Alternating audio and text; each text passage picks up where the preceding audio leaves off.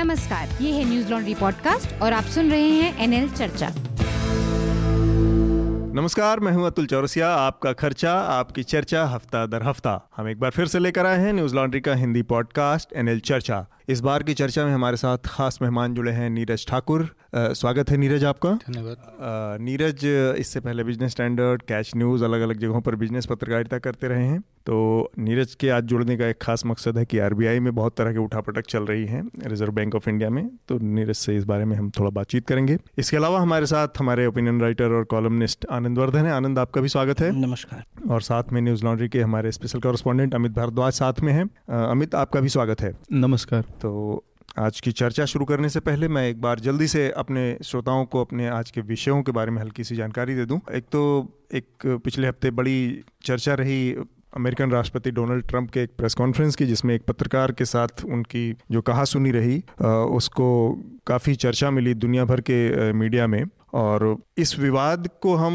भारतीय प्रधानमंत्री और उनके मीडिया के साथ संबंधों के परिप्रेक्ष्य में देखने की कोशिश करेंगे। इसके अलावा कर्नाटक में पाँच बाईपोल हुए हैं, तीन लोकसभा के और दो विधानसभाओं के, और इसमें कांग्रेस जनता दल सेकुलर के गठबंधन को संभल बड़ी सफलता मिली है और भारतीय जनता पार्टी की हार हुई है। तो इसके भी जो निहितार्थ हैं, इसके जो संकेत हैं, इसको भी समझने की कोशिश करेंगे। इसके अलावा रिज़र्व बैंक का जो रिज़र्व है उसमें से 3.6 लाख करोड़ रुपए के का जो एक हिस्सा है, वो सरकार चाहती है कि उसको रिज़र्व बैंक सौंप दे और वो उसको तमाम तरह की जो कल्याणकारी योजनाएँ हैं, उसमें उसका इस्तेमाल करे। रिज़र्व बैंक इसको अपनी जो स्वायत्तता है, जो उसकी ऑटोनोमी है, उस पर हमला मानते हुए उसका विरोध कर रहा है तो हम इस पर भी चर्चा करेंगे। इसके अलावा एक छोटा सा डेवलपमेंट और हुआ, जो दिल्ली में तीन मूर्ति भवन के नाम से जिसे जानते हैं, Nehru memorial library, museum and library है उसके जो, उसकी जो बॉडी है सोसाइटी की, उसके जो सदस्य हैं, उनमें बदलाव किया गया है, उसमें चार नए सदस्यों को जोड़ा गया है और पुराने कुछ सदस्यों को हटाया गया है।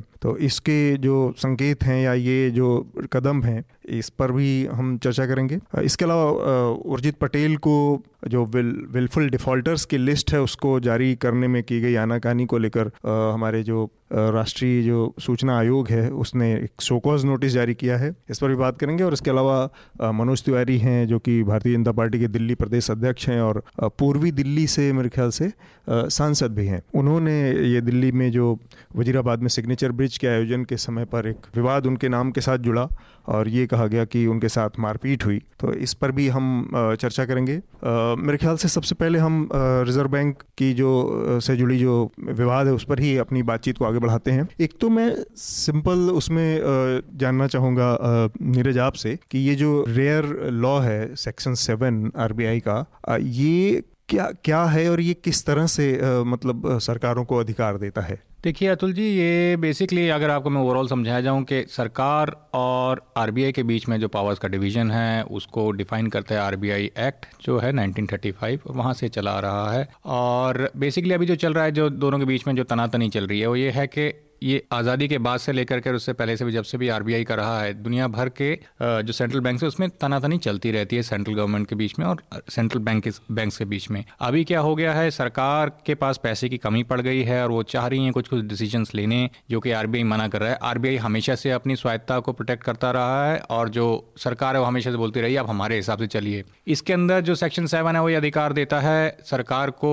कोई भी डायरेक्टिव इशू करने का आरबीआई को इन पब्लिक इंटरेस्ट और जिसको आरबीआई को मानना पड़ेगा। अब बात यह है कि पिछले तिरासी साल के इतिहास के अंदर ऐसा कभी हुआ नहीं है कि किसी भी सरकार ने बहुत अगर आप देखेंगे उन्नीस का क्राइसिस आया था जब हम्म। आपका बैलेंस ऑफ़ पेमेंट क्राइसिस आया था जब हमारे पास केवल चौदह दिन का सोना बचा था तब भी उसका इस्तेमाल नहीं करा गया 2008 में भी नहीं करा गया। अब ऐसी क्या स्थिति आ गई क्या अब की स्थिति हमारी जो आर्थिक स्थिति है देश की क्या उन सभी जमानों से ज़्यादा खराब है जिसको छुपाया जा रहा है कि ऐसी वक्त आ गई है? या सरकार केवल हाँ या क्या और क्या केवल सरकार सिर्फ़ और सिर्फ़ ग्रोथ के लिए ही आरबीआई को इतनी बड़ी धमकी दे रही है? अगर इस बात को मैं डिटेल में बताऊँ तो देखना पड़ेगा हमको वापस जाना पड़ेगा नोटबंदी के वक्त। ये सारा का सारा जो काम धाम शुरू हुआ भारतीय अर्थव्यवस्था का जैसे बोलते बंटाधार हुआ नोटबंदी से शुरू हुआ। नोटबंदी 2016 के नवंबर के अंदर जब अनाउंस करी गई थी 8 नवंबर को अनाउंस करी गई थी उस पर हम्म। यही कहा गया था कि इसके बाद सरकार को दो से पाँच लाख करोड़ रुपए का विंडफॉल गेन होगा। उस पैसे को लगाया जाएगा फला फला चीज़ों में लगाया जाएगा इंफ्रास्ट्रक्चर में लगाया जाएगा ऐसा बोला गया था। ऐसा कभी हुआ नहीं। सौ से ज़्यादा डायरेक्शन डायरेक्टिव्स बदले गए उस साठ दिन के दौरान। प्रधानमंत्री जी ने भाषण दिया था कि पचास दिन के अंदर अगर मेरा डिसीज़न सही प्रूव ना हुआ तो आप मुझे ज़िंदा जला दीजिएगा ऐसी ऐसी पोलिटिकल स्टेटमेंट दी गई थी। But fact of the matter ये है उस वक्त काफ़ी सारे सरकार के फेवर में बोलने वाले इकोनॉमिस्ट ने बोला था कि फ़ायदा होगा ऐसा फ़ायदा नहीं हुआ। अब ये एक तरीके से यूनिवर्सल फैक्ट बन चुका है दुनिया भर के अंदर के। भारत का जो नोटबंदी का डिसीज़न था वो एक फेलियर था। तो एक ये इंटरेस्टिंग चीज़ है कि ये उसकी जिस समय हम ये बात कर रहे हैं इसी समय के साथ ही इसकी नोटबंदी की दो साल की एनिवर्सरी भी अभी कल बीती है।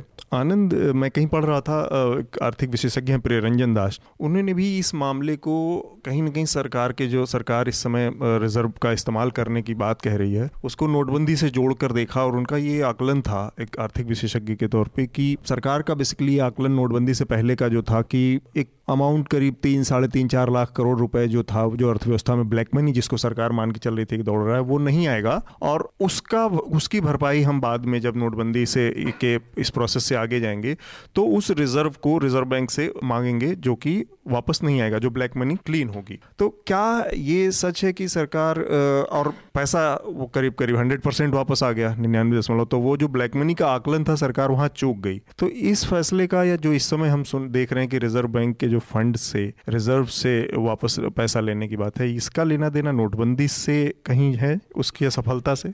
तो पहली बात तो मैं आर्थिक और वित्तीय मामलों का जानकार नहीं हूँ बहुत। इसलिए एक आम राय जो है वो हाँ। दूँगा। तो सतही तौर पे। तो इसमें पहली बात है कि नोटबंदी के उद्देश्य से जो हैं गोल पोस्ट बदलते रहे हैं, जो कि नीतिगत स्तर पर हो सकता है नीति जो बनाने की प्रक्रिया है उसमें कई स्तर रहते हैं तो ये हो सकता है। लेकिन ये जो संवाद है सरकारी संवाद में एक बड़ा गैप है जो कि ऐसी जैसे यूपीए के समय में ये समझा जा सकता था जब पाँच छः पाँच छः बहुत शक्तिशाली मंत्री स्वयं को प्रधानमंत्री ही समझते थे या भविष्य के प्रधानमंत्री। लेकिन अभी जब की सत्ता का केंद्रीकरण है। उसमें संवाद में इतनी पारदर्शिता की कमी या संवाद में इतना कन्फ्यूज़न होना ये एक गवर्नमेंट कम्युनिकेशन मशीनरी जो है हम्म। उसमें भी एक बड़ा गैप दिख रहा है। क्योंकि नोटबंदी के गोल पोस्ट बदल रहे हैं कि कभी ये क्योंकि अरुण जेटली ने दो दिन पहले हाँ। इसका दूसरे रूप से और डिफेंस हाँ, किया है क्योंकि और एक नया गोल बताया है। बहुत नया गोल नहीं है लेकिन अर्थव्यवस्था को ऑर्गेनाइज करना हाँ, इसका लक्ष्य था। तो ये है तो बाकी चीज़ें विश्लेषण के विषय हैं लेकिन एक मुझे लगता है इसमें सरकारी संवाद भी बहुत हद तक लचर दिखा है।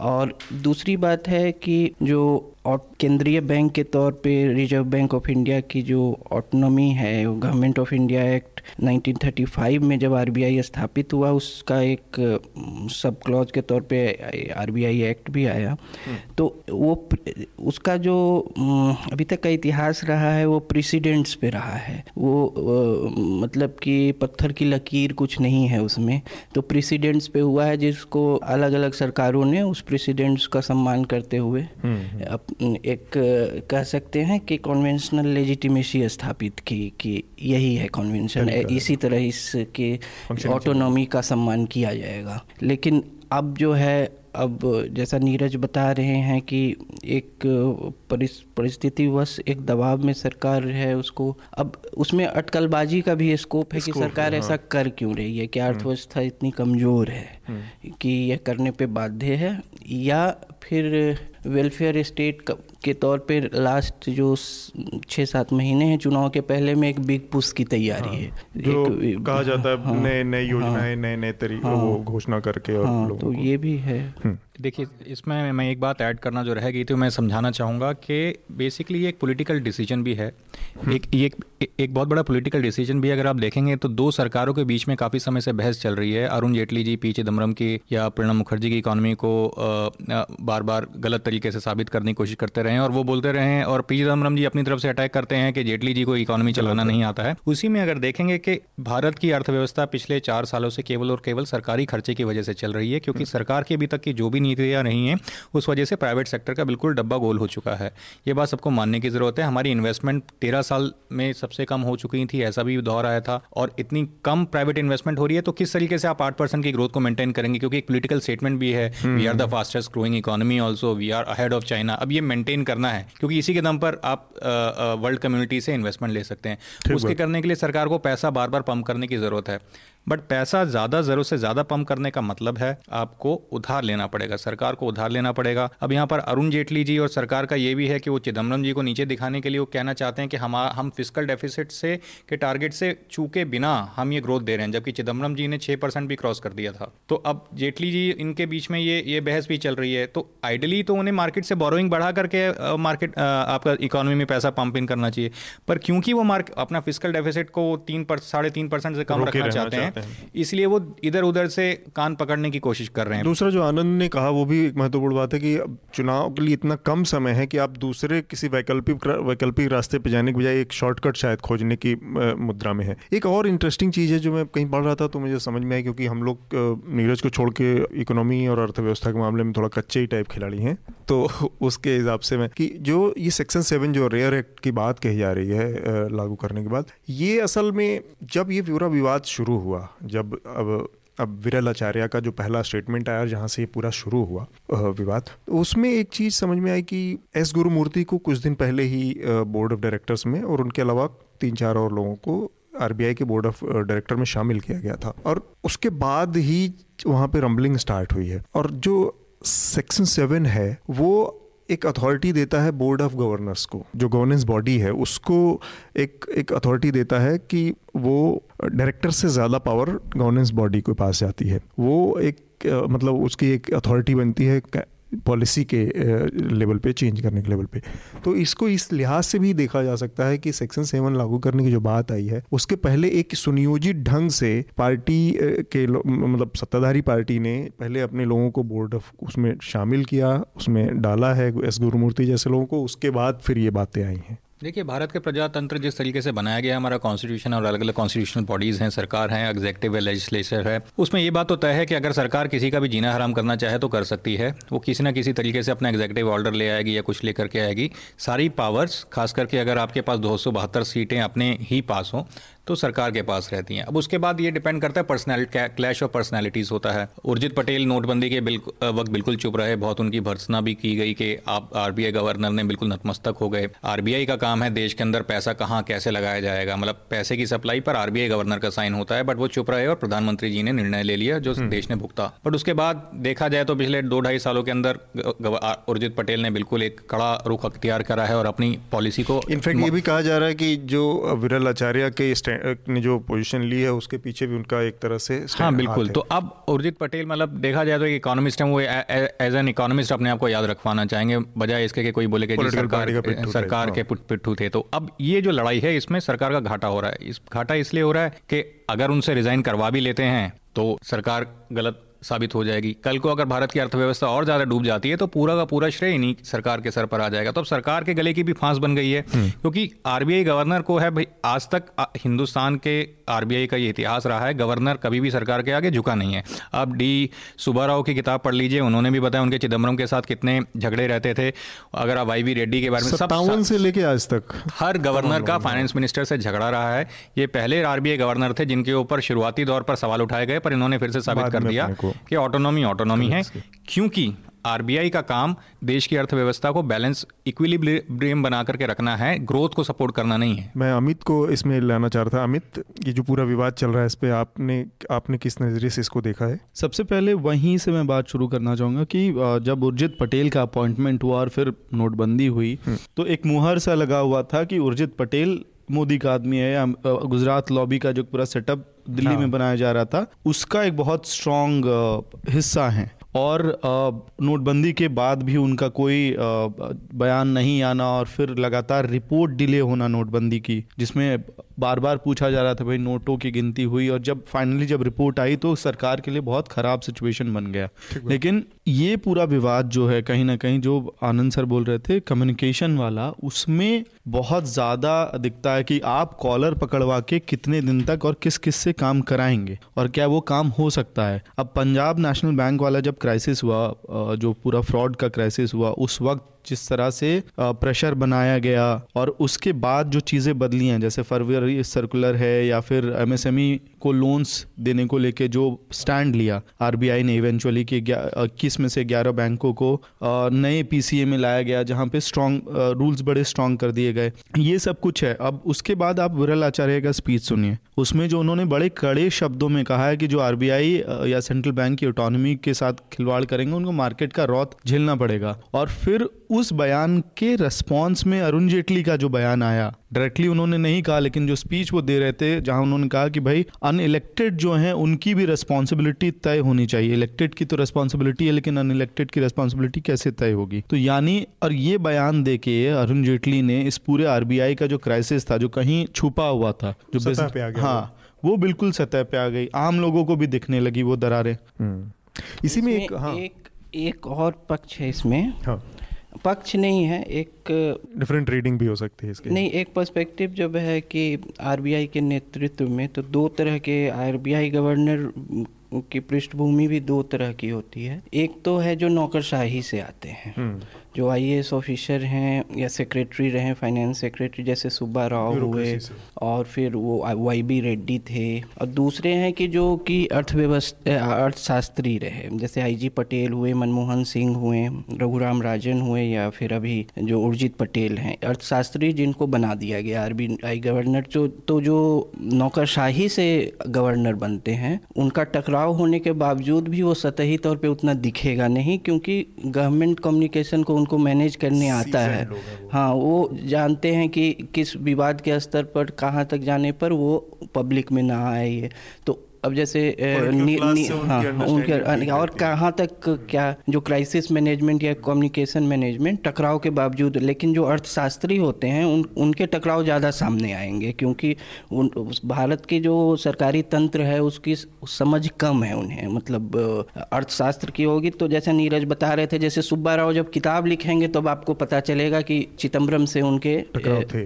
टकराव थे लेकिन ये मतलब ये कोई पक्ष नहीं है हम्म। एक नेतृत्व को हाँ, देखने का ये भी है इसका सरकार के लिए इसमें ये भी ध्यान देने वाली बात है कि आप पब्लिक नैरेटिव देखे जब राजन थे रघुराम राजन जब थे तो हाँ। उस वक्त ये पूरा परसेप्शन बनाया गया कि रघुराम राजन बीजेपी के खिलाफ या इस सरकार के खिलाफ खड़े हुए हैं तो आप अपने आदमी को लेके आए अब वो जब आए हैं उर्जित पटेल, जिसका पूरा ब्रांडिंग भी कहीं ना कहीं ये सरकार के लोग खुद ही जिम्मेदार हैं, उर्जित पटेल को अगर बीजेपी या मोदी के आदमी के तौर पे देखा गया तो कहीं ना कहीं रिपोर्टर्स को या जो लोग कवर कर रहे थे उस बीट को, वो ये इन्फॉर्मेशन लीक की गई होगी। ठीक है और अब वो भी अगर रिजाइन करके चले जाते हैं तो आपका फेस वैल्यू क्या रह जाएगा इंटरनेशनल मार्केट में? हम्म। हालाँकि जिस तरह की स्थितियाँ बन गई, ये ये एक अटकलबाजी ये भी है कि शायद उर्जित पटेल अपनी पोजीशन को बनाए रखने के लिए इस्तीफा दे सकते हैं। एक एक स्थिति ये है, क्योंकि उनके लिए अब और कोई विकल्प बचा नहीं है। अगर सरकार अपनी बात पर असर्ट करती है या पीछे नहीं हटती है, जो कि सरकार के लेवल पे ज़्यादा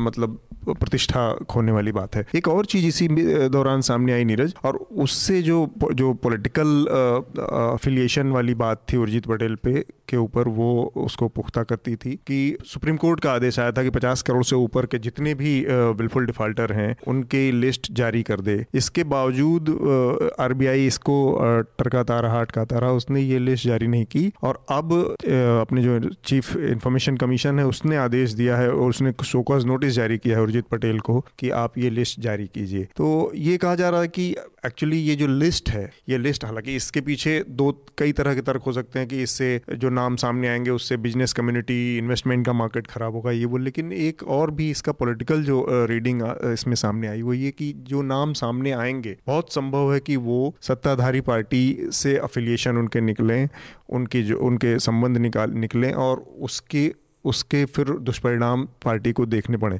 झेलने पड़े। तो ये जो लिस्ट रोकी गई सुप्रीम कोर्ट के आदेश के बावजूद, उसके पीछे कहीं ना कहीं पॉलिटिकल एक वो काम कर रहा था। ये इस चीज़ को आप कैसे देखते हैं? ये तुल जी मैं बिल्कुल ऐसे ही देखता हूँ। मेरा ऐसा मानना है जो स, कोई भी पॉलिटिकल पार्टी जब तक ऑपोजिशन में ना हो किसी भी पूंजीपति के खिलाफ नहीं बोलना चाहती है। विलफुल डिफ़ॉल्ट अगर नहीं होता तो सात से दस लाख करोड़ रुपए के हमारे यहाँ पर नॉन परफॉर्मिंग एसेट्स नहीं होते। हम्म। ये ऐसा तो है, है नहीं ना कि सारे के सारे लोगों ने धंधा शुरू करा सबका फेल हो गया और सबके सब साफ़ सुथरे थे।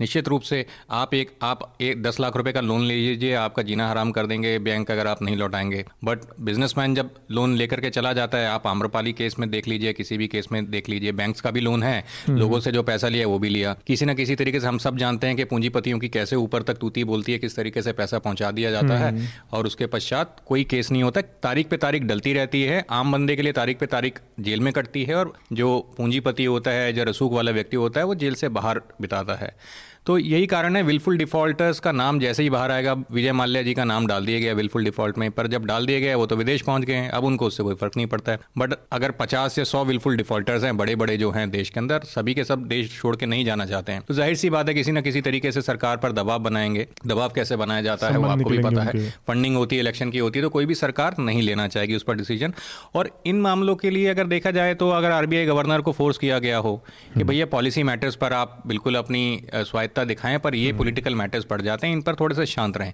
पर अब उनके सर के ऊपर आ गया है तो ज़ाहिर सी बात है उनके ऊपर प्रेशर बन रहा है तो हो सकता है रिजाइन करना पड़ जाए। हम्म। रघुराम राजन के लिए एक लॉबी कुछ लोगों का ये भी मानना था कि रघुराम राजन को निकलवाया ही इसलिए गया आप, आपका इंडस्ट्रियल लॉबी ने क्योंकि उन्होंने एनपीएस को डिक्लेयर करने का दबाव बना दिया था। उस वजह से काफ़ी सारे पूंजीपतियों को दिक्कत हुई। पर वो अपना काम करके चले गए। अब हो सकता है इनको भी चलता किया जाए इसी कारण से। ठीक बात। सवाल ये था मेरा कि जो पैसे की बात हो रही है, जिस रिज़र्व से भारत सरकार प्रेशर बना रही है कि एक तिहाई से ज़्यादा हिस्सा मिल जाए और दूसरा एमएसएमई सेक्टर वाला जो मामला है, जिसमें बहुत टाइट कर दिया है, जो 11 बैंक हैं, उनके लिए नॉर्म सब आरबीआई ने। तो कहीं वो वोट बैंक का भी फैक्टर है कि सरकार चाहती है कि एमएसएमई सेक्टर को इस वक्त कम से कम पैसे की कमी ना हो या लोन मिलने में उनको मुश्किल ना हो क्योंकि चुनाव सर पे है। ये देखिए बिल्कुल वही बात है कि एमएसएमई से जॉब जनरेट होती हैं। अब एमएसएमई को आप लोन दे दीजिए उससे कुछ फ़र्क नहीं पड़ने वाला है क्योंकि जीएसटी का जो एमएसएमई सेक्टर के ऊपर असर हुआ है उसको आप नहीं कर सकते हो। इसका सीधा सीधा आप सड़कों पर निकल जाएँ जिस भी किसी आप कानपुर में चले जाएँ गुजरात में चले जाएँ जहाँ पर भी छोटा लघु उद्योग है सबके ताले लग चुके हैं लोग घर वापस जा चुके हैं। ये परेशानी झेल रहे हैं। अब आप उनके लिए लोन दे लीजिए। अरे भाई साहब वो स्थिति में ही नहीं है नया लोन लेने की। जो स्थिति में होगा वो ले भी लेगा और नहीं चुका पाएगा। आप एक्सपोर्ट सेक्टर का देख लीजिए उनका जीएसटी में पैसा फंसा हुआ है रिफंड नहीं मिल रहा है उस वजह से उनका कैपिटल हम्म। नहीं कर पा रहे मार्केट में नया पैसा नहीं घुमा पा रहे हैं। तो सरकार क्या कर रही है? इधर से एक छेद करती है अपनी चादर के अंदर फिर उधर से एक पैचवर्क करने की कोशिश करती है। पर क्योंकि चादर कम है और उसे फैलाने की कोशिश कर रही है तो चादर फटे जा रही है। धीरे धीरे करके अर्थव्यवस्था धराशायी होती जा रही है। अब किस तरीके से सरकार रोकेगी ये अब कोई भी नहीं जानता है। हम्म, तो लेदेकर मामला यही है कि शायद चुनाव नज़दीक हैं और इसके डिस्परेशन में भी ये दो तीन जो चीज़ें सामने आ रही हैं। हम अपने अगले विषय की तरफ़ बढ़ते हैं जो कि डोनाल्ड ट्रंप से जुड़ी विवाद रहा। हमने एक चीज़ अपने यहाँ देखा कि जब डोनाल्ड ट्रंप का वीडियो सामने आया और एक पत्रकार बार बार उठकर उनके साथ सवाल जवाब करने की कोशिश कर रहा था, तब एक एक बहस सोशल मीडिया और नॉर्मल मीडिया संस्थानों में भी चली कि जब हमारे प्रधानमंत्री हैं वो नॉर्मली इस तरह की प्रेस कॉन्फ्रेंस करते ही नहीं हैं। तो ये मतलब क्या हम अमेरिकन जो सिस्टम है इसका करने पत्रकारों को या जो सिस्टम उससे एक सपोर्ट मिलता है, एक सुरक्षा मिली हुई है वहाँ पर, उसकी कोई भूमिका है या फिर जानबूझकर हमारे यहाँ मीडिया एकदम से अपने को नतमस्तक किए रहता है? क्योंकि उसके पास तो और कोई विकल्प भी नहीं है। प्रधानमंत्री से अगर मिलने का कोई ऑफिशियल प्लेटफॉर्म नहीं है या कोई ऐसा तरीका नहीं है जहाँ पे वो मिल सके तो फिर और क्या करेगा? उसमें हमारे सामने फिर सुधीर चौधरी या फिर अर्नब गोस्वामी इसी तरह के इंटरव्यू सामने आते हैं। मैं आनंद आपसे जानना चाहूँगा कि ये जो अंतर हम अमेरिकन और हिंदुस्तान के मीडिया के बीच में देखते हैं ये इसको आप कैसे देखते हैं? नहीं अंतर प्रधानमंत्री के स्तर पे और मीडिया एक्सेस इसके ये जो है भारत में कभी भी बहुत ज़्यादा नहीं रहा है। हम्म। लेकिन तुलनात्मक रूप से पहले ज़्यादा रहा। तो वो उतनी पारदर्शिता वाली प्रेस कॉन्फ्रेंस और उतना उतना का उतनी वैसी संस्कृति यहाँ कभी भी नहीं रही है लेकिन उसमें पिछले कुछ वर्षों में उसमें और भी ज़्यादा मतलब वो संकुचित हो गई है वो हम्म। ज़मीन तो अंतर तो एक है कि जो सत्ताधारी पार्टी है उसका शायद आकलन है कि सोशल मीडिया के आगमन के बाद हम्म। जो बिचौलिए हैं जो बीच का जो जो मीडिएटर्स हैं संवाद के जनता हम्म। से मीडिया उस उसकी भूमिका कम हो गई है हम्म। दूसरा है कि मोदी की क्या मोदी की व्यक्तिगत जो अंग्रे खासकर अंग्रेज़ी मीडिया का को लेकर उनमें एक बहुत ही एक डीपली इंट्रेंस्ड एक बहुत गहराई से उन, उनको एक है कि उस उनका मतलब एक नकारात्मक प्रोजेक्शन का उनकी मानसिकता है कि ये हम मेरे खिलाफ रही है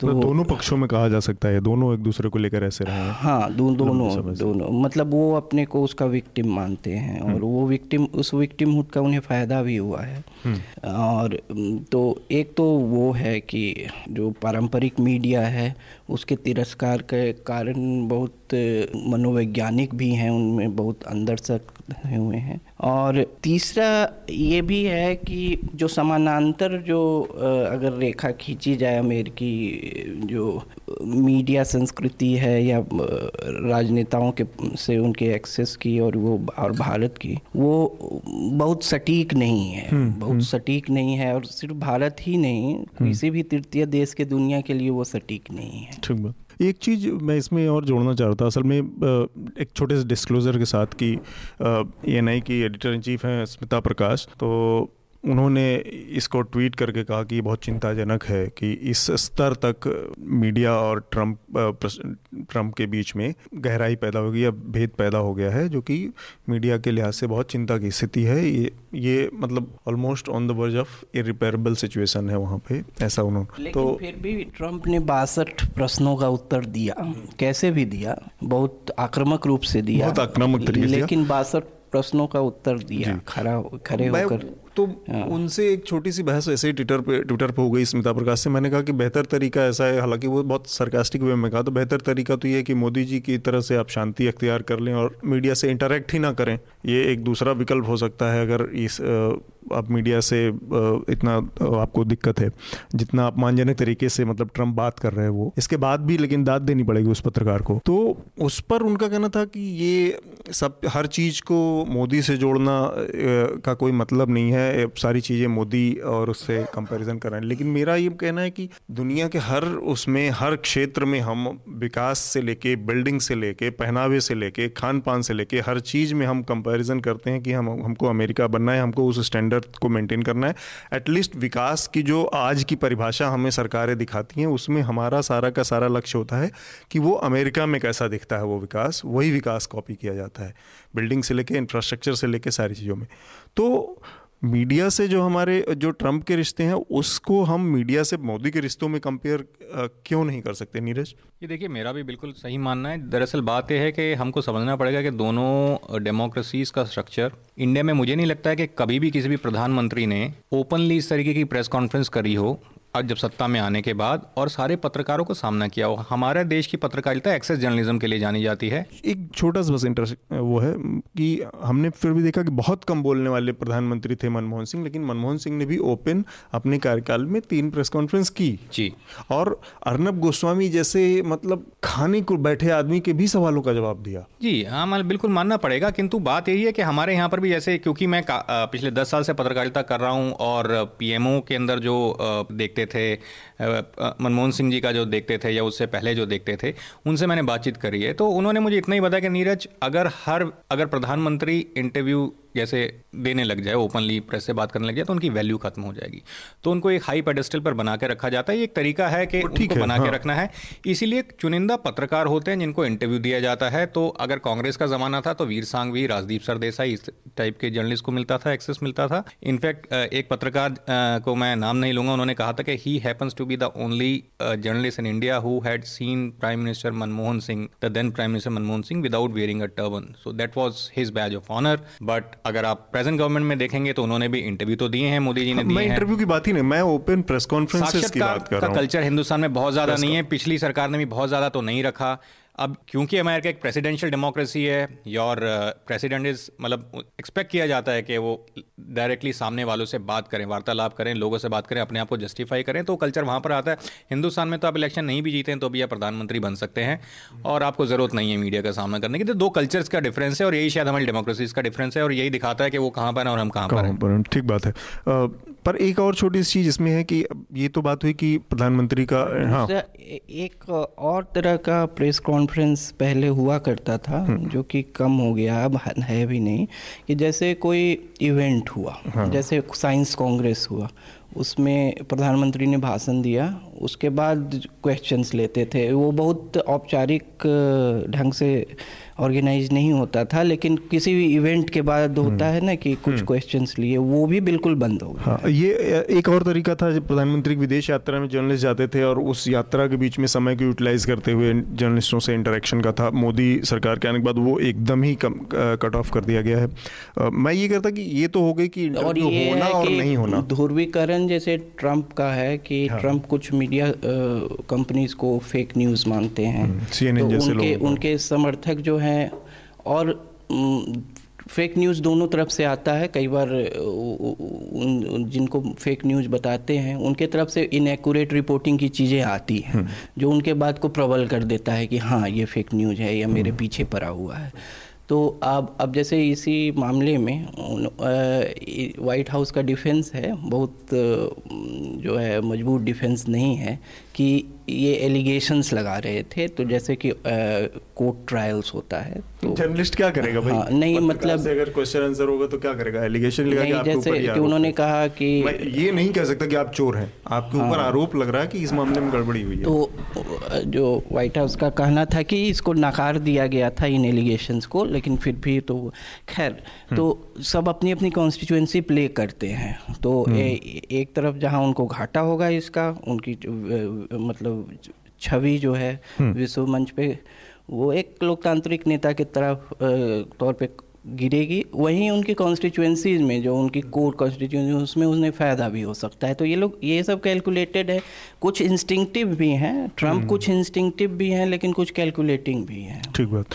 आ, नहीं मैं ये इंटरव्यू होना और एक एक कल्चर का हटना एक चीज़ था। दूसरा था कि जिस तरह के इंटरव्यू हो रहे हैं उस पर भी एक छोटा सा थोड़ी सी हमें बात करनी चाहिए कि अर्नब मुझे लगता है कि सुधीर चौधरी या अर्नब गोस्वामी या नविका कुमार ने जो प्रधानमंत्री के इंटरव्यू किए, उस इंटरव्यू को देखने के बाद आप एक जर्नलिस्ट इंडिपेंडेंट या न्यूट्रल एक जर्नलिस्ट अपने को कितना मतलब एसोसिएट उस पूरे प्रोफेशन से करता है और ऐसे जर्नलिस्टों से करता है ये भी एक बड़ा वो है तो हम लोग इस पर एक बार चर्चा कर चुके हैं जब मोदी को सुधीर चौधरी या नवीन इंटरव्यू दिया था किया था। कि इसमें एक तक क्लिशे है तकिया कलाम है लेकिन सही है कि जो फेवर से इंटरव्यू मिलता है वो फेवरेबल ही फेवरेबल ही होता है तो वो मृणाल पांडे का नरसिम्हा राव को दूरदर्शन पे दिया गया इंटरव्यू हो मतलब नरसिम्हा राव ने मृणाल पांडे को दिया है या हम्म। अभी मोदी जो है इनको दे रहे हैं तो वो वो है कि जो हाई पेडेस्टल पर हैं हम्म, हम्म। उन पर आपको एक्सेस है तो आपको फेवरेबल इंटरव्यू ही करना होगा।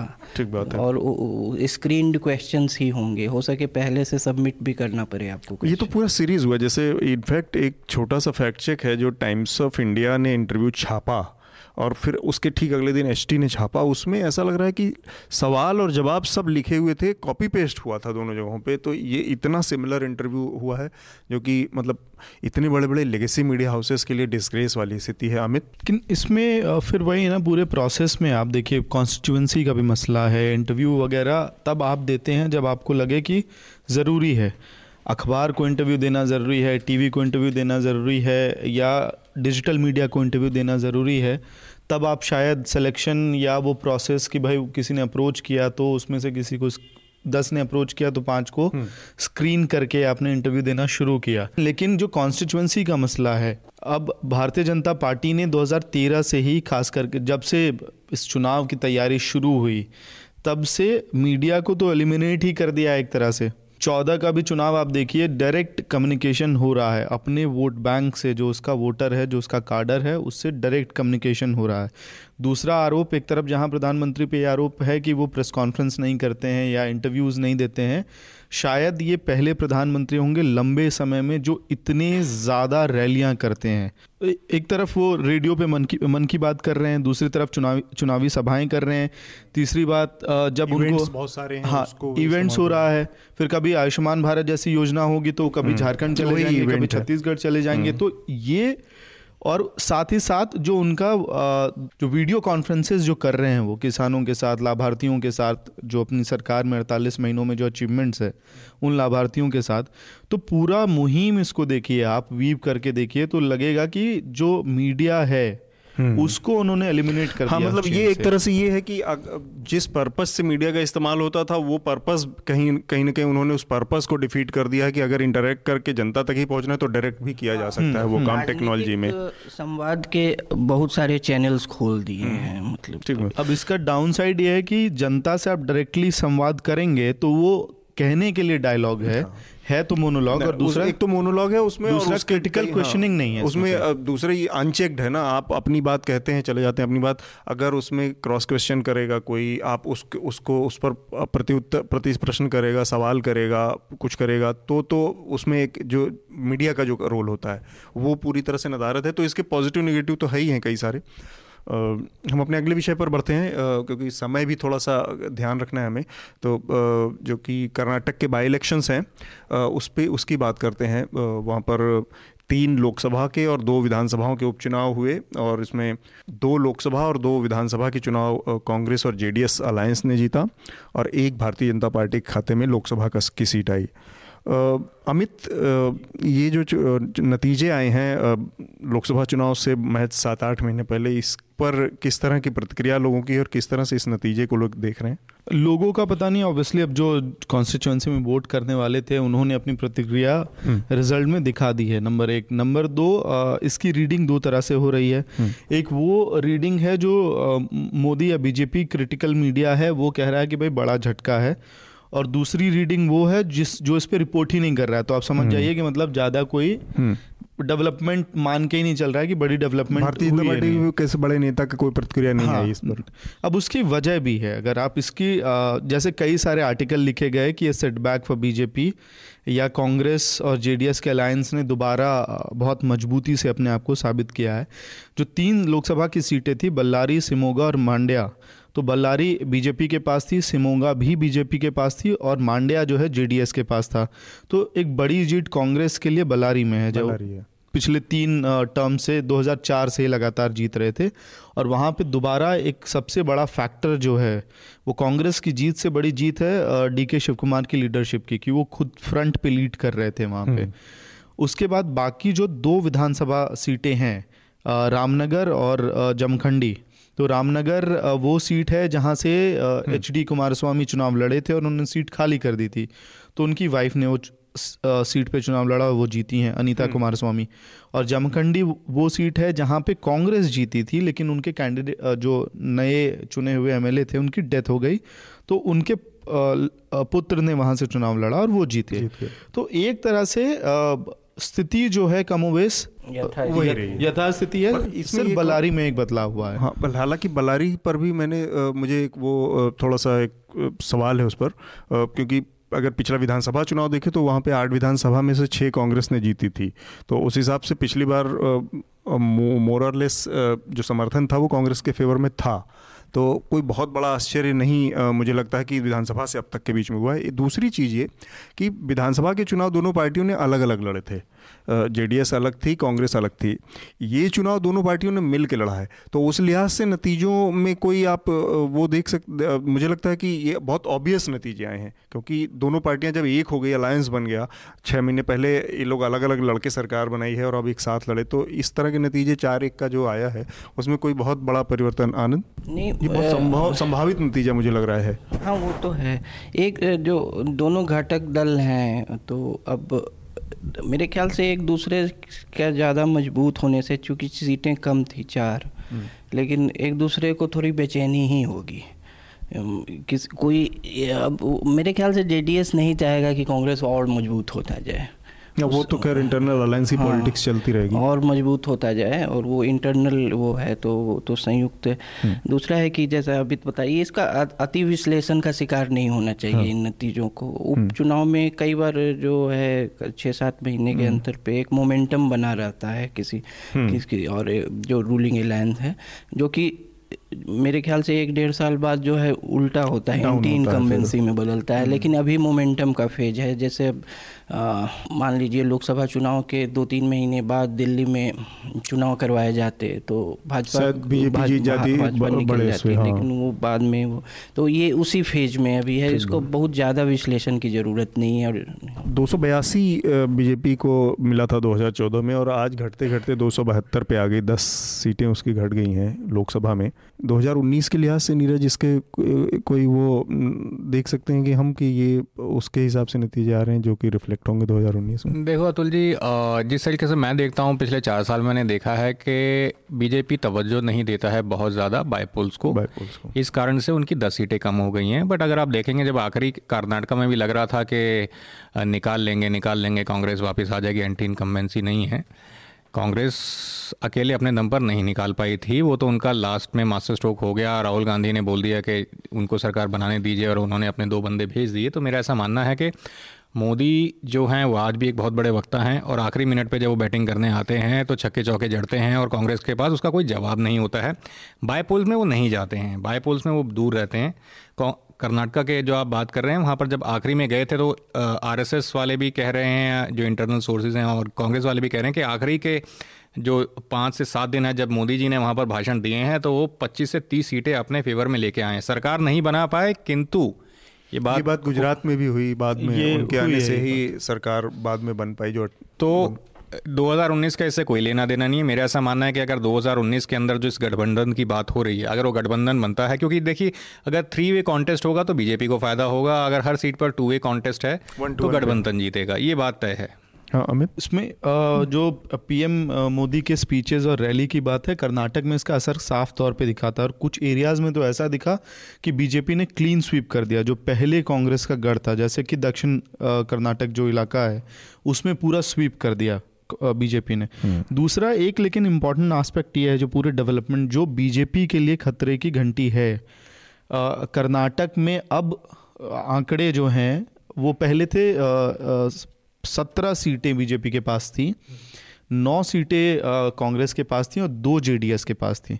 अब पूरे डेवलपमेंट में घट के हो गया है सत्रह से पंद्रह हो गया और उधर तेरह बारह और दो चौदह सीटें हो गई हैं। सॉरी तेर, तेरह और पंद्रह इस तरह का कुछ आंकड़ा बन गया है वहाँ पे।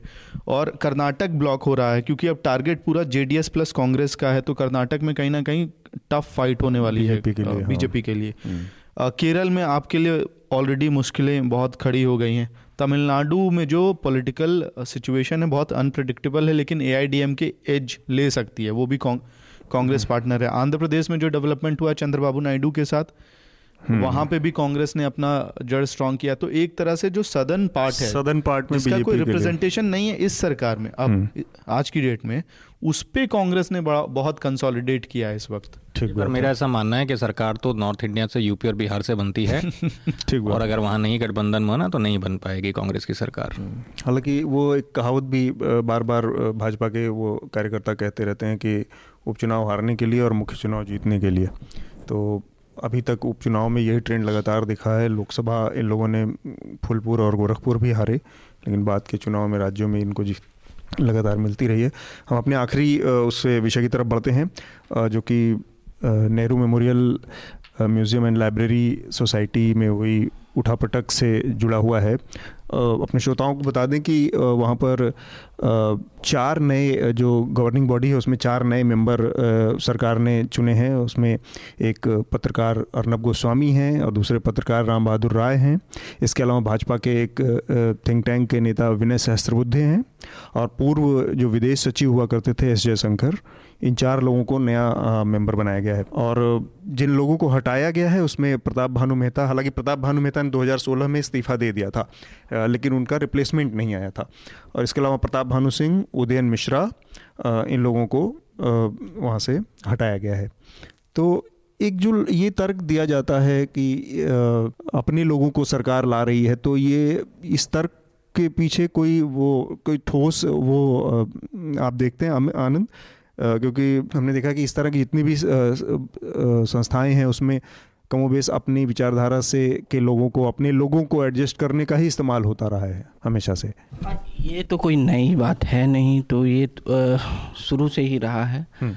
तो एक इकोसिस्टम अपने बनाने का अपने अपनी पार्टी के विचारधारा से मिलते जुलते या और फिर दूसरा है पेट्रोनेज पॉलिटिक्स भी जो वैचारिक रूप से आपको समर्थन देते रहे हैं या आपके करीब रहे उन लोगों को थोड़ा सा उनको कोई स्थान देने का ये देने का। तो अर्नब गोस्वामी तो, को मान लिया जाए कि हाँ, ये तो समर्थक तो हैं पार्टी के। पत्रकार। नहीं इकोसिस्टम के पार्ट पार्टी पार्टी ने तो किया प्रताप भानु मेहता भी कांग्रेस समर्थक तो नहीं है लेकिन बॉर्डर लाइन केसेस को ले लिया जाता है।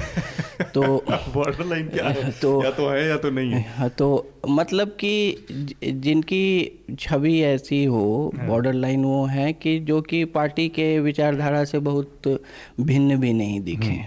बहुत अब दो तीन वर्ष पहले रामचंद्र गुहा ने कहा था स्टेटमेंट में कि नेहरू मेमोरियल लाइब्रेरी का जो स्टाफ है उसमें युवा कांग्रेस के कार्यकर्ताओं को चाय पिलाने की तत्परता ज़्यादा दिखती है ना कि वहाँ आए हुए विद्वानों को मदद करने की हम्म। तो ये एक समय कांग्रेस का अड्डा था अब उस इकोसिस्टम को उठा के फेंकने की। हम्म। लेकिन जो अब राम बहादुर राय हैं जनसत्ता के पहले संपादक हुआ करते थे जयप्रकाश नारायण के करीबी थे और प्रभाष जोशी के साथ जयप्रकाश नारायण के करीबी थे। वो तो आ, लेकिन उनके आ, मेरे ख्याल से बाद के कुछ वर्ष जो हैं उसके उसके पृष्ठभूमि में इस को देखा नहीं राम बहादुर राय जो राजनीतिक जीवन शुरुआत हाँ। में था वो आरएसएस के प्रचारक थे फिर बाद में वो सोशलिस्ट उस ब्लॉक से जुड़ तो गए और, और हाँ। अभी फिर से फिर से हालाँकि उनका जुड़ाव लगातार आरएसएस हाँ, से बना रहा है तो हम्म। लेकिन अब पिछले चार पाँच वर्षों में वो फिर उस पृष्ठभूमि में इस फैसले एस जयशंकर कोई बहुत विवादित फैसला हाँ, नहीं हाँ, वो है तो वो एक पूर्व पूर्व विदेश सचिव हैं तो हम्म। उनका उनकी राजनीतिक विचारधारा कुछ भी रहे लेकिन वो उस अनुभव के कारण बहुत चीज़ें सामने लाएँगे तो उसको ठीक है। ये जिन चार लोगों को चुना गया है। हाँ तो हाँ, अब भारत भारत में जो है पत्रकार हों विद्वान हों साहित्यकार हों अभी भी राज्य की स्वीकृति राज्य से पुरस्कार लेना वो राष्ट्रीय पुरस्कार फ़िल्म वालों को के लिए हो या फिर साहित्य अकादमी साहित्यकारों के लिए हो राज्य अभी भी यहाँ सम्मान का आर्बिटर है। तो और एक सोशल मीडिया पे मैं मैं एक हम्म। बहस देख रहा था जो थोड़ा दिशाहीन था हम्म। कि अर्नब गोस्वामी जो है नेहरू की विचारधारा का विरोध करते आए हैं ये उनकी तो वहाँ की सदस्यता या के लिए ये नहीं है कि आप नेहरूवादी वादी हों ये ये हम्म। कोई आ, मतलब पात्रता ही नहीं है। मैं इसमें एक और चीज़ जोड़ना चाह रहा हूँ। बेसिकली ये जो लोग थे इन लोगों के से विवाद की शुरुआत हुई जब इन लोगों ने ते, तीन मूर्ति भवन मेमोरियल उसमें प्रमाइस में प्राइम मिनिस्टर्स म्यूज़ियम बनाने की बात सरकार ने घोषणा की और इन लोगों ने उसका खुलेआम विरोध किया। इसके बाद ये डेवलपमेंट हुआ। हाँ। तो मैं ये जानना चाह रहा था नीरज आपसे भी और आनंद आपसे भी कि क्या प्राइम मिनिस्टर्स म्यूज़ियम उस स्थान पे या उस बिल्डिंग में बनाना ठीक है सरकार का फैसला? क्योंकि वो देश के पूर्व प्रधानमंत्री का आवास था। इसको इस तरह से देखा जाए कि हम कल को सरदार पटेल का जो आवास है, गुजरात में जो भी उनका पैतृक आवास है कहीं पे, उसको हम कल को ये कहें कि इसको देश के सारे गृह होम मिनिस्टर्स का जो आवास है उसका म्यूज़ियम बनाया जाएगा। या हम जो अंबेडकर का वो घर है यहाँ सिविल लाइन्स उधर उस पर उसको हम ये कहें कि देश के सारे कॉम्युन अब तक जितने लॉ मिनिस्टर रहे उनका म्यूज़ियम बनाया जाएगा। तो तीन मूर्ति भवन नेहरू रहते थे। प्राइम मिनिस्टर म्यूज़ियम बनाया जा सकता है लेकिन वहीं पर बनाने की वजह कहीं और किसी और उसमें तो ये जो पॉलिटिक्स है इसको कैसे आप देख रहे हैं? देखिए अतुल जी अब अगर हम इसको ठीक से इसके समझना चाहते हैं इस मुद्दे को तो देखिए एक आइडियोलॉजिकल बैटल चल रही है। हम्म। नरेंद्र मोदी मुझे लगता है रात को सपने में भी नेहरू को देखते होंगे। हर स्पीच में हर रोज़ दिन रात ऐसा लगता है नेहरू के जिन को ज़िंदा कर रहे हैं हर बार बोल रहे हैं नेहरू ने ये किया नेहरू ने वो किया। वो नेहरू से जितनी नफरत करते हैं मुझे लगता है उनकी उतना ही प्रेम भी है। मतलब मुझे नहीं लगता कि नेहरू को और कोई किसी ने उनके घर वालों ने भी इतना याद करा होगा। बहुत सारे हज़ारों हज़ार नेहरू नेहरूवियन लोग हैं। पर जितना एक चीज़ तो बहुत अच्छा किया उन्होंने कि इसी बहाने लोग नेहरू को खूब पढ़ने लगे हैं। डिस्कवरी ऑफ़ इंडिया की सेल्स बढ़ गई है अमेजोन के ऊपर हाँ। लोग पढ़ने लगे हैं मजबूर हो गए हैं पढ़ने के लिए। नेहरू उनकी ग्लिम्सिस ऑफ़ वर्ल्ड हिस्ट्री और उनकी ऑटोबायोग्राफी की सेल्स बढ़ गई हैं सिर्फ़ और सिर्फ़ मोदी जी के लिए मोदी जी के भाषण की वजह से।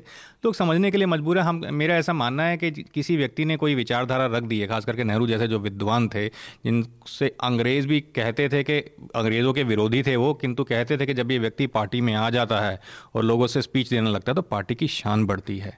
नेहरू भी और उनके पिताजी भी क्योंकि इतने ज़बरदस्त वक्ता थे और जब बात करने लगते थे उनके विरोधी थे बार बार जेल जा रहे थे। पर नेहरू अब मोदी जी भी उनसे आकर्षित हैं उनके बार बार याद कर रहे हैं भले उनको नेस्तो नाबूद करने के उससे कर रहे हो नेस्तो नाबूद तो क्या ही कर पाएँगे। हम्म। तो बात वही है अब यहाँ पर ये है कि मेरा ऐसा मानना है कि जैसे अर्नब गोस्वामी को बनाया है मुझे उससे कोई परेशानी नहीं है बस मेरे को इससे परेशानी है कि क्योंकि वो उस वो बहुत बड़ी लाइब्रेरी है, हिंदुस्तान का एक मतलब वो एक पूरा का पूरा एक खजाना है ट्रेजर ट्रोव है रिसर्च पेपर्स को लेकर के और आज़ादी के दस्तावेज़ों को लेकर के उस वक्त जितना भी हुआ है। उस पर एक मैंने आर्टिकल भी पढ़ा था, किसी विद्वान लिखा था कि वहाँ पर आप आइडियोलॉजिकल पैट्रोनेज के लिए किसी को बिठाएँ, किंतु उस पद की गरिमा भी होनी चाहिए। अर्नब गोस्वामी, मुझे नहीं लगता कि जीवन में एक भी रिसर्च उन्होंने करा होगा। ठीक है वो मतलब ठीक पत्रकार हैं काफ़ी बड़े पत्रकार रहे हैं सब जानते हैं हम हम्म। उनके बारे में बात कर रहे हैं। तो अगर आप आइडियोलॉजिकल पैट्रोनेज के लिए भी अगर बिठाना चाह रहे हैं किसी को तो उस लेवल के व्यक्ति को बताएँगे। पर अगर क्या ये कारण है जैसे जो रामचंद्र गुहा ने बोला था कि भारतीय जनता पार्टी एक ऐसी पार्टी है जो जिसके पास कोई इंटेलेक्चुअली नहीं है और ये उनकी सबसे बड़ी प्रॉब्लम है। तो अगर कोई इंटेलेक्चुअल नहीं है और इसलिए अर्नब गोस्वामी को बिठाना पड़ा है तो कुछ कह नहीं सकते हैं। बट आइडियोलॉजिकल पैटर्नेज के लिए भी किसी बड़े विद्वान को हम्म। बिठा देते पीएचडी को जिसने दो चार पेपर्स लिखे हैं तो मुझे लगता है उसमें कोई बुराई नहीं थी आनंद ये जो म्यूज़ियम बनाना मैं स्पेसिफिक मेरे ख्याल से अगर स्वप्नदास गुप्ता राज्यसभा की सदस्यता नहीं लेते तो वो वहाँ जा सकते थे हम्म। और लेकिन वो पहले ले चुके हैं तो और वो कौन गया कौन गया हाँ, से तो ऊपर हटके प्रधानमंत्री हाँ तो देखिए हाईको यहाँ जो है हाँ। जो जैसा नीरज बोल रहे थे कि जो विचारधारा की लड़ाई है उसको चेहरे चाहिए।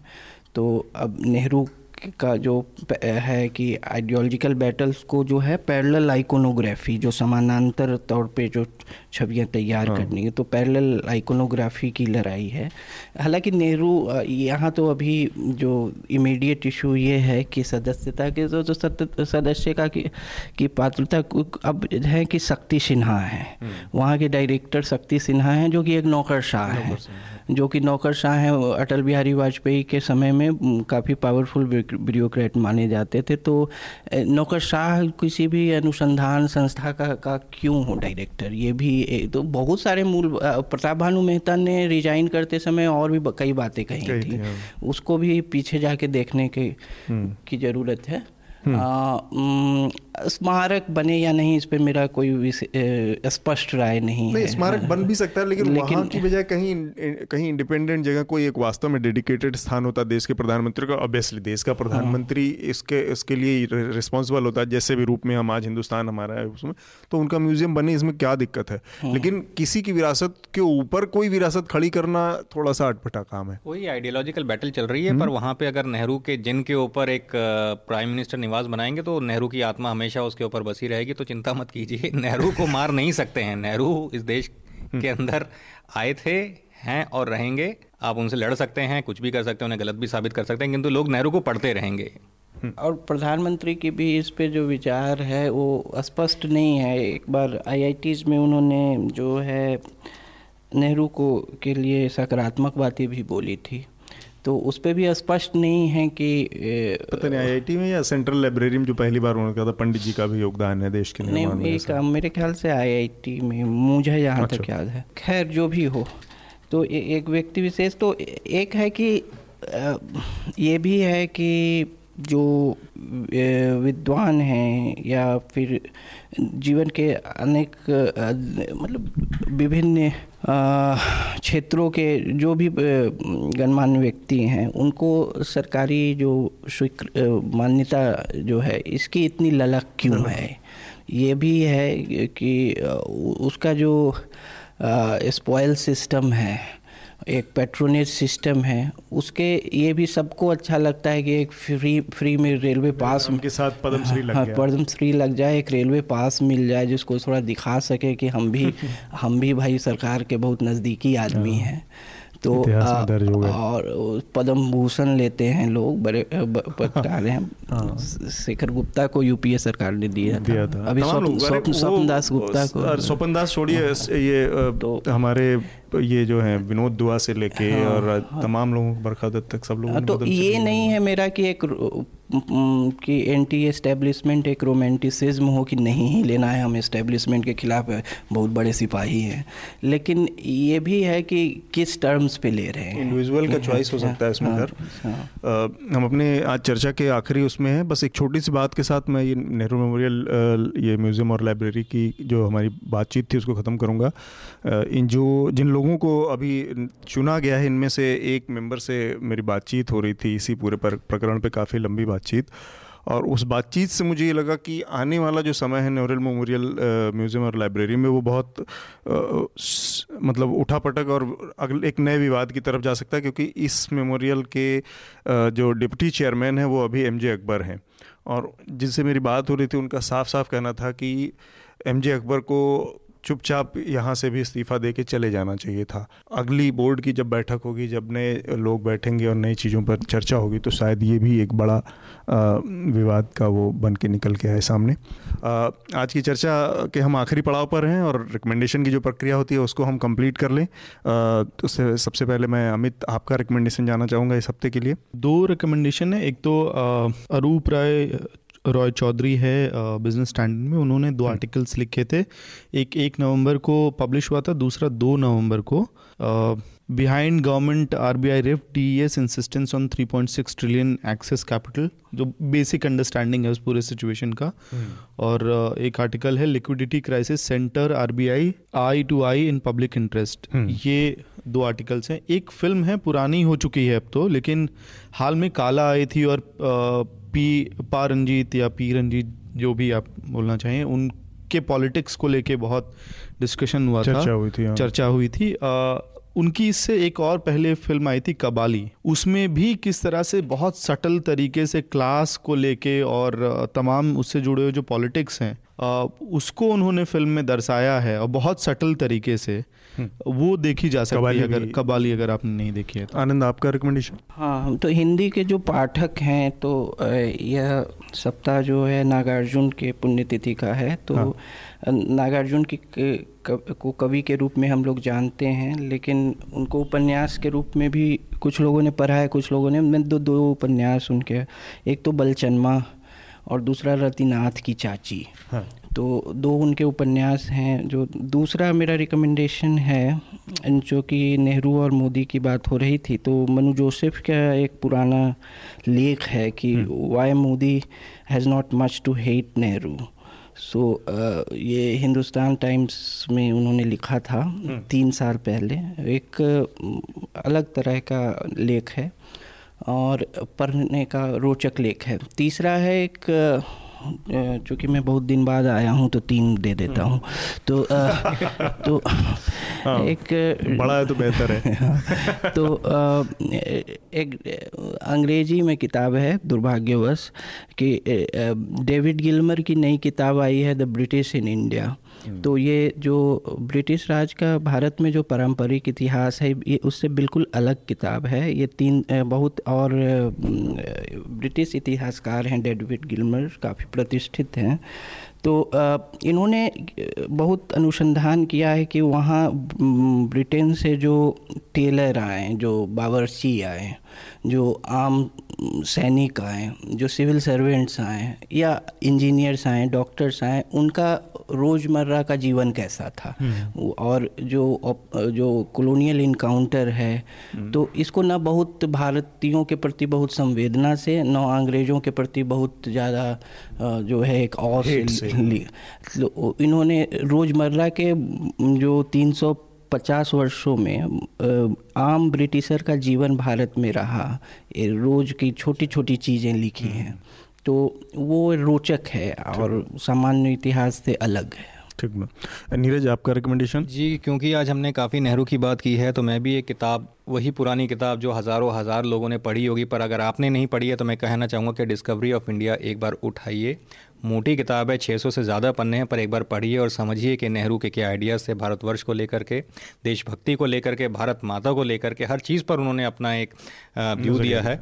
उसको पढ़िए और समझिए कि नेहरू क्या थे और जो आजकल आइडियोलॉजिकल अटैक्स उनके ऊपर चल रहे हैं, आप उनसे सहमत भी हो सकते हैं, किंतु नेहरू को पढ़िए और उसके बाद सहमति और असहमति जिताइए। ठीक बात। मेरा रिकमेंडेशन दो है इस हफ़्ते। एक तो नाम बदलने का पूरा मौसम चल रहा है, अब तो फैज़ाबाद भी अयोध्या हो गया है। तो इलाहाबाद के ऊपर एक बहुत बढ़िया आलोक राय का आर्टिकल आया था, इलाहाबाद के नाम बदलने के ऊपर इंडियन एक्सप्रेस में। तो वो एक तो मेरा रिकमेंडेशन है और दूसरा एक न्यूज़ लॉन्ड्री हिंदी में ये आरबीआई का जो पूरा टसल चल रहा है और इस पर नितिन ठाकुर का एक आर्टिकल है बेसिक चीज़ों को समझने के लिए जो है उसको सम, उसको काफ़ी हेल्प उससे मिल सकती है। तो क्या इस लड़ाई में सरकार और आरबीआई की लड़ाई में उर्जित पटेल उर्जित पटेल की गर्दन नपेगी? तो ये है शीर्षक उसका। ये दो रिकमेंडेशन इस हफ़्ते मेरे हैं। हम अपनी आज की चर्चा को यहीं पर रोकेंगे और उससे पहले हम आपसे अपना एक बार फिर से अपील करेंगे कि न्यूज़ लॉन्ड्री को सब्सक्राइब करें या फिर किसी भी ऐसे संस्थान को सब्सक्राइब करें जिसे आप पसंद करते हो, क्योंकि आपके समर्थन से जो मीडिया खड़ा होगा वो आपकी बात करेगा और किसी भी तरह के पॉलिटिक्स और कॉरपोरेशन के दबाव से भी मुक्त रहेगा। आप सभी लोगों का बहुत बहुत शुक्रिया। न्यूज़ लॉन्ड्री के सभी पॉडकास्ट ट्विटर आईटीज और दूसरे पॉडकास्ट प्लेटफॉर्म पे उपलब्ध हैं। खबरों को विज्ञापन के दबाव से आज़ाद रखें। न्यूज़ लॉन्ड्री को सब्सक्राइब करें।